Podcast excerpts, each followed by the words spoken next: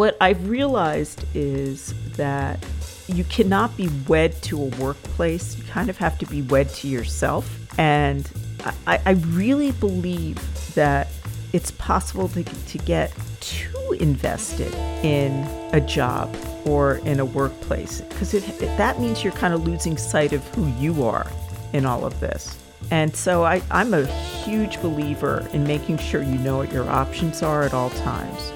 And so that you're choosing to stay where you are in your job is a positive decision. It's not passive. This is the Visible Voices podcast. I'm your host, Dr. Resa Lewis. Before we get started, here's a word about the Gritty Nurse podcast. Hi, my name is Amy, and I am the co host and co founder of the Gritty Nurse podcast, an unfiltered discussion related to health and healthcare. On our podcast, we shy away from nothing, discussing hot topics in healthcare such as mental health, social justice, health equity, women's rights, and women's health, and nursing as a profession. Hi, listeners. Thank you for joining, and I'm delighted to bring you my conversation with Amy Bernstein. Amy is a podcaster for the HBR Women at Work podcast.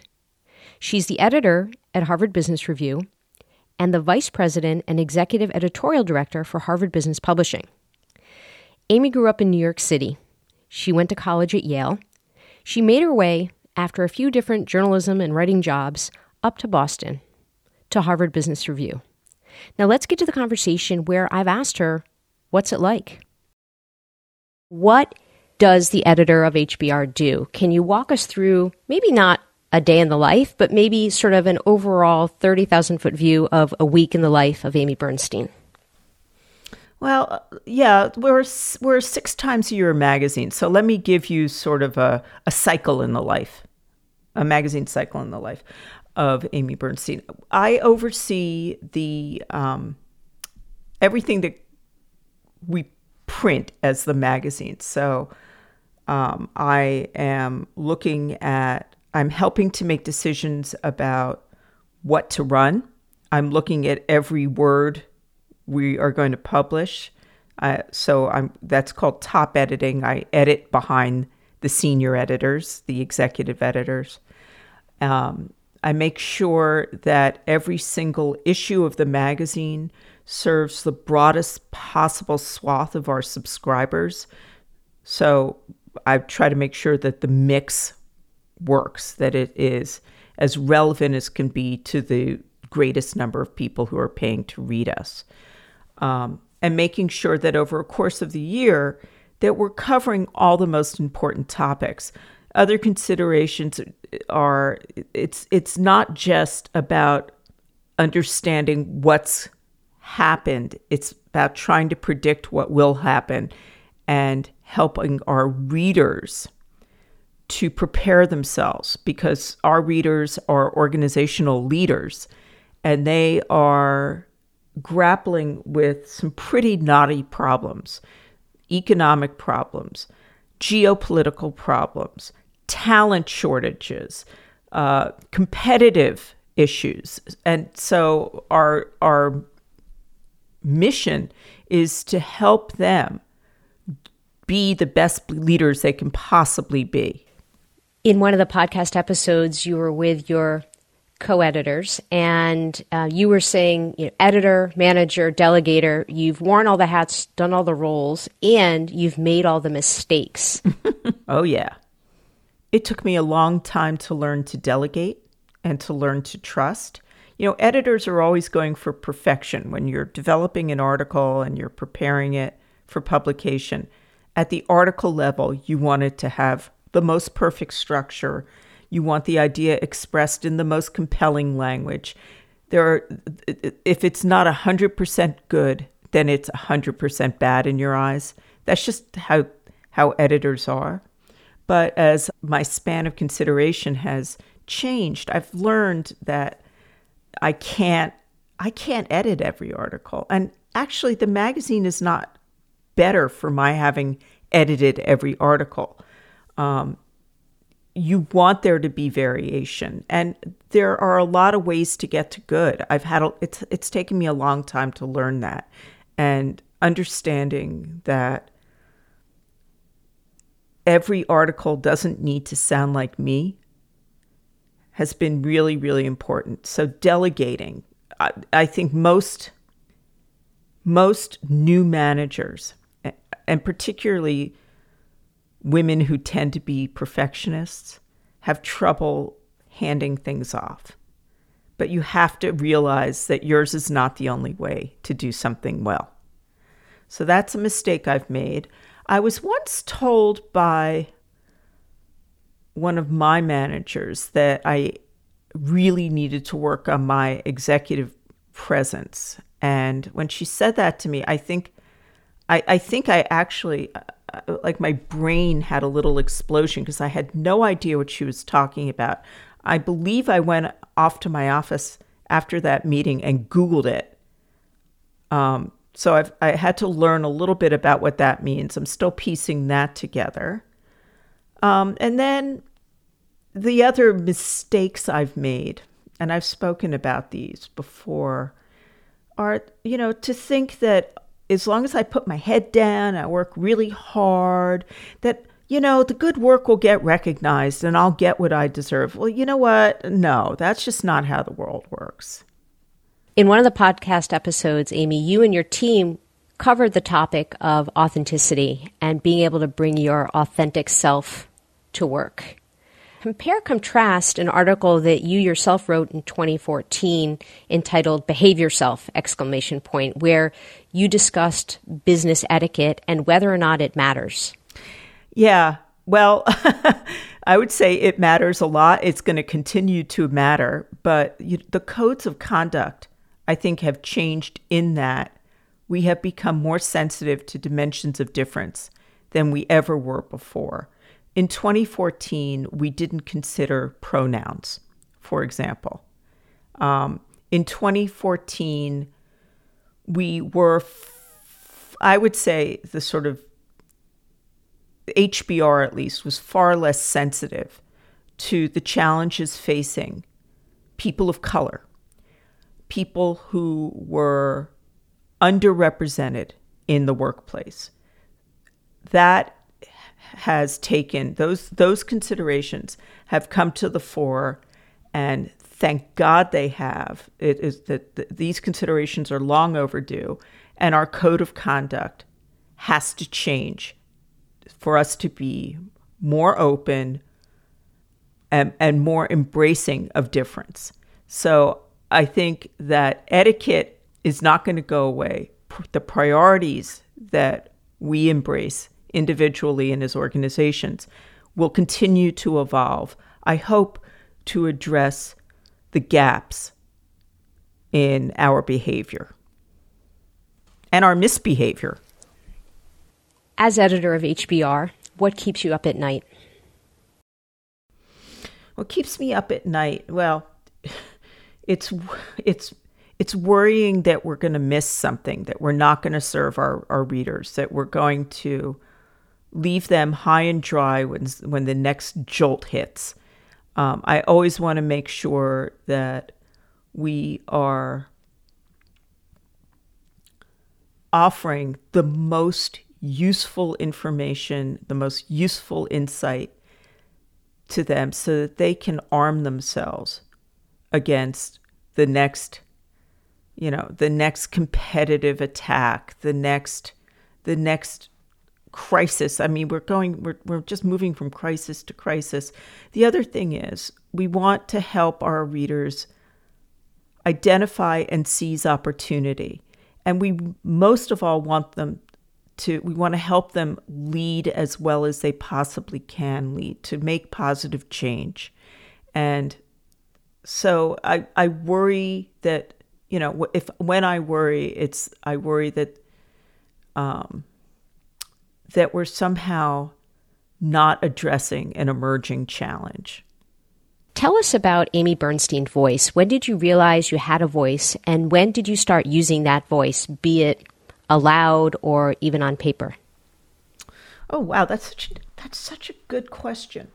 You know what? I kind of realized it when it, it, it's funny. I realized it because when I when I realized that I wasn't using it and that I was waiting to be you know, given my due because I was such a a great doobie and I, you know, I was getting all the work done and I was doing it well and I was, you know, in early and and out late.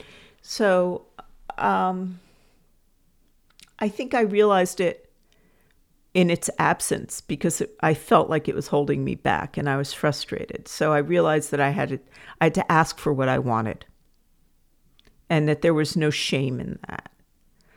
Um, and then as I sort of advanced in my career and I realized I could help others, that's when I started realizing that, you know, it didn't have to be me up in front of a huge group of people making demands, that there are ways to use your voice, which is another way, way of saying ways to assert your influence in the service of others. Um, it's harder to do it for oneself but you have to realize that you better do it because you know waiting for someone else to do it for you is going to is going to be very frustrating.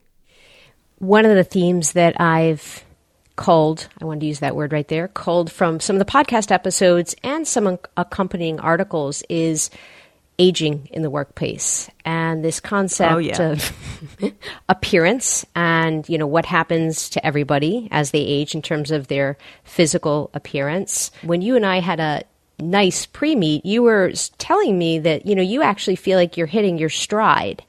And yet sometimes workplaces determine when someone is done before they've decided they're done. So i want to dive a little bit into this concept of aging mm-hmm. in the workplace, uh, women aging in the workplace, and yeah. you know to what extent is it on your subconscious? It's on my mind a lot. My friends and I, you know, friends friends who have been my friends for 50 years, and I talk about this a lot because I was just having I was just having dinner with three high school friends all of whom are at this point in our careers where we're sort of feeling like yeah we we really get what we're doing. We really enjoy it. We're confident. And we're also highly conscious of a ticking clock. So the world is not kind to older women. And it is much kinder t- to older men. A gray-haired woman and a gray haired man don't hit people the same way. And I, you know, if you asked yourself honestly if that's true, you'd probably say yes. So, what I've realized is that you cannot be wed to a workplace. You kind of have to be wed to yourself. And I, I really believe that it's possible to, to get too invested in a job or in a workplace because it, it, that means you're kind of losing sight of who you are in all of this. And so I, I'm a huge believer in making sure you know what your options are at all times. And so that you're choosing to stay where you are in your job is a positive decision it's not passive. I and the listeners are now wondering uh, what bad things have happened to you. Have you had things happen as you aged, or comments, slights? Is there anything specific? You know, nothing major. Nothing. No one. You know, I'm sort of. I'm not hiding it. I'm. You knew my age. Um, it's it's not a secret. The year of my college graduation is right there on my LinkedIn. I've actually thought of taking it off because I thought, oh boy, look what I'm giving away. And then I thought, well, yeah, I'm not going to be that person. I've watched it happen with others. I've watched it happen with others. And when I was at CBS News, I watched women hit the age of 50 and suddenly be part of the big layoff over and over again. I ask, and I would expect it to be subtle, very subtle, and not some major thing or major insult or major. Um, one of my first pieces that I wrote that was more using my voice a little bit more provocative in terms of equity in the workplace was in an academic journal. And it was entitled, Is Academic Medicine Making Mid Career Women Invisible? because oh boy, yeah. what I was seeing was friends older than I slowly disappearing, literally and figuratively, of their own volition and not of their own volition. And you know, one of the reasons why I'm so glad to be speaking with you, and I really am a loyal reader of HBR, is um, medicine and healthcare is an industry similar to all the other industries and people that you're serving. So the articles that come out are very relevant to healthcare and medicine on leadership, on people management, on, you know, uh, harassment, on all the articles that come out. And so I am not surprised what you're sharing about women as they age. There's a classic editorial, I did not write it, um, called Jennifer Can't Grow Up. Uh, Jane is invisible and Janet is over the hill. Because what I see is, you know, there's this early career, mid career, late career, and particularly late career, we really see women disappear in a way and uh, almost like you don't see them rise in leadership. You don't see them hold on to their jobs for decades, you know, and and yeah, so I was wondering the extent to which you feel it, you see it, and has anything changed? Well, I'll tell you, you've really articulated that perfectly because I think what happens, what I've seen and sometimes felt are not sins of commission, they're sins of omission.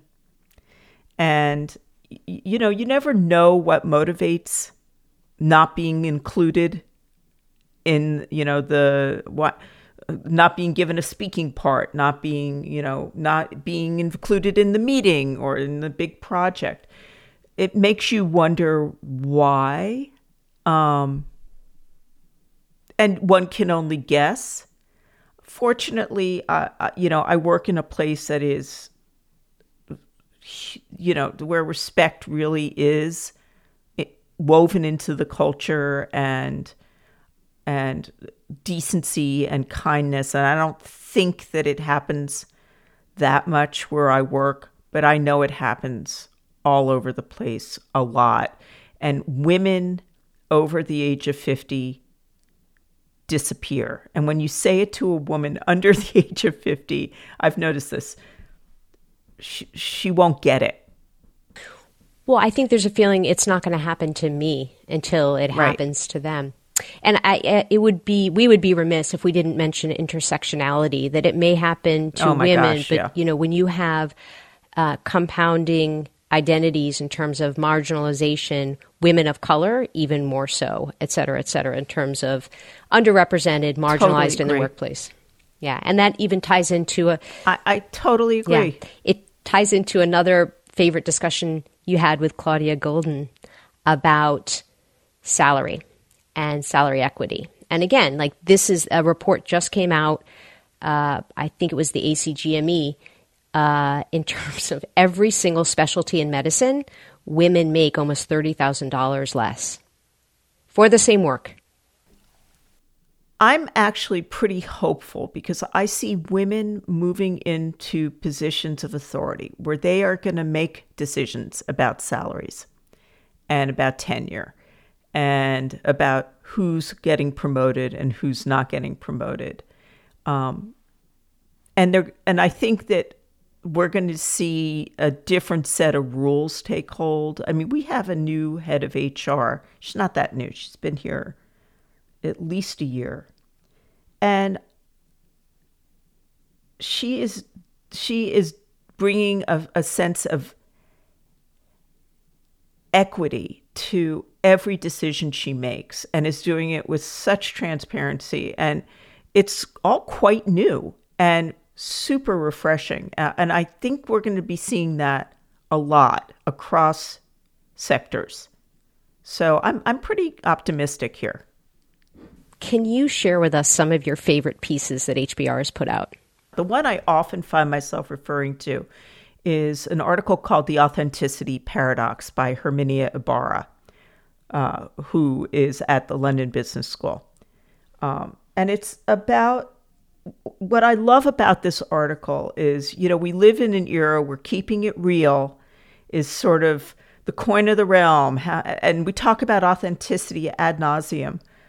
But what Herminia wrote in that article is that for women who are growing into leadership, you know, keeping it real is a way of keeping yourself from growing. You have to try on different approaches, different personas to find the one that's right for you. So you have to understand what authenticity really is. Sometimes authenticity is really not about making yourself comfortable. You know, sometimes authenticity is about soaring out of your comfort zone and saying, you know what? I've never done this before. I love whatever feedback you can give me on my behavior here or, or my performance here, but I got to try this out, right? It's it's how you're being true to yourself. And I hope what the way you're true to yourself is a way that propels your growth and gets you where you want to go. It's not one that keeps you in your box. The Women at Work podcast. Tell us about how that feels, what it means to you, and how it has actually made you more authentic. Well, I absolutely love this podcast. You know, it was our response to Me Too. We were trying to figure out what, how do, how does HBR tackle this? Um, and my colleague Maureen Hoch came up with the idea for the Women at Work podcast. It was just pure genius on her part. Um, what it has done is it's made me um, well first of all i get to work with people i don't normally get to work with so all of the hosts sarah green carmichael and nicole torres and amy gallo and you know on and on we have had uh, it has been such a great experience getting to work with these women emily caulfield um, and Amanda Kersey, of course, our producer, who is the reason for whatever is good about the Women at Work podcast goes right to Amanda's hard work. Um, HBR usually speaks with a kind of impersonal voice. Women at Work is loaded with personalities. So I love that. I love being able to sort of be me on the podcast. Um, it has helped me find my voice and use it more. I mean, it's a podcast, it's about that. Um, I love being in contact with the people we're serving. You know, we, we have our listeners on the podcast and we get to speak with them directly and help them make connections to the insights that can help those help them from the experts who are doing the work. I love that. I love that. It's sort of doing what we do in real time rather than on an every other month cadence, which is what I do in the magazine. So doing that uh, and also I'm an auditory learner. I I can listen to podcasts all day long. I love the radio. I remember what I hear. So uh, podcasts have a sort of special place in my heart. Leadership. Not only is HBR the place people go to read and listen about leadership and to become better leaders, um, it all starts with the self. And I'm wondering what you think about when you think about Amy Bernstein as leader and the type of leadership you like to wear. You know, I think a lot about values as as a leader and I hope that I what matters to me is integrity, kindness, openness, and generosity. That those and you know uh, and and um, performance. I care a lot about quality. I care a lot about uh, making sure that what we do is brilliant and that it it it is it serves our readers and that our editors and our designers and our production professionals feel proud of what they do. Um, so that that matters a lot. But um, you know, at some point, getting ahead stopped mattering to me um, and doing well started to matter more. Um, but I had to f- kept keep thinking about what that meant, and that and that definitely evolves. Uh, and I do, I, I, I absolutely buy Herminia Ibarra's argument from the authenticity paradox, this article I love so much, um, that you have to figure out what you want to stand for as a leader. And you have to you have to sort of make sure that your behavior and your words reinforce that. And it shouldn't be super hard. I mean, that's just me speaking, but if it's internalized, it sort of happens. It doesn't have you don't have to think about everything all the time. The RESA wrap up. Special thanks to Amy Bernstein. Thank you, Amy, for joining me in conversation. I really, really valued hearing your experience, your experience in leadership, learning how to delegate, learning how to let things go, and also learning how to grow. And that meant asking. Rather than working diligently, head down, and not asking and looking, really realizing the need to sort of use your voice and ask. Listeners, Harvard Business Review, good stuff, good articles, and I think relevant to every industry, every job, and every way you're trying to navigate this thing called the workplace. That's it for this week, audience. See you next time. The Visible Voices podcast amplifies voices both known and unknown, discussing topics of healthcare, equity, and current trends. Our production team includes Stacy Gitlin, Dr. Giuliano DePortu, and me, Dr. Resa E. Lewis. Please find me on social media at Resa E. Lewis and through the website, thevisiblevoicespodcast.com. If you like the podcast, please rate and review us. Share the podcast with a friend today.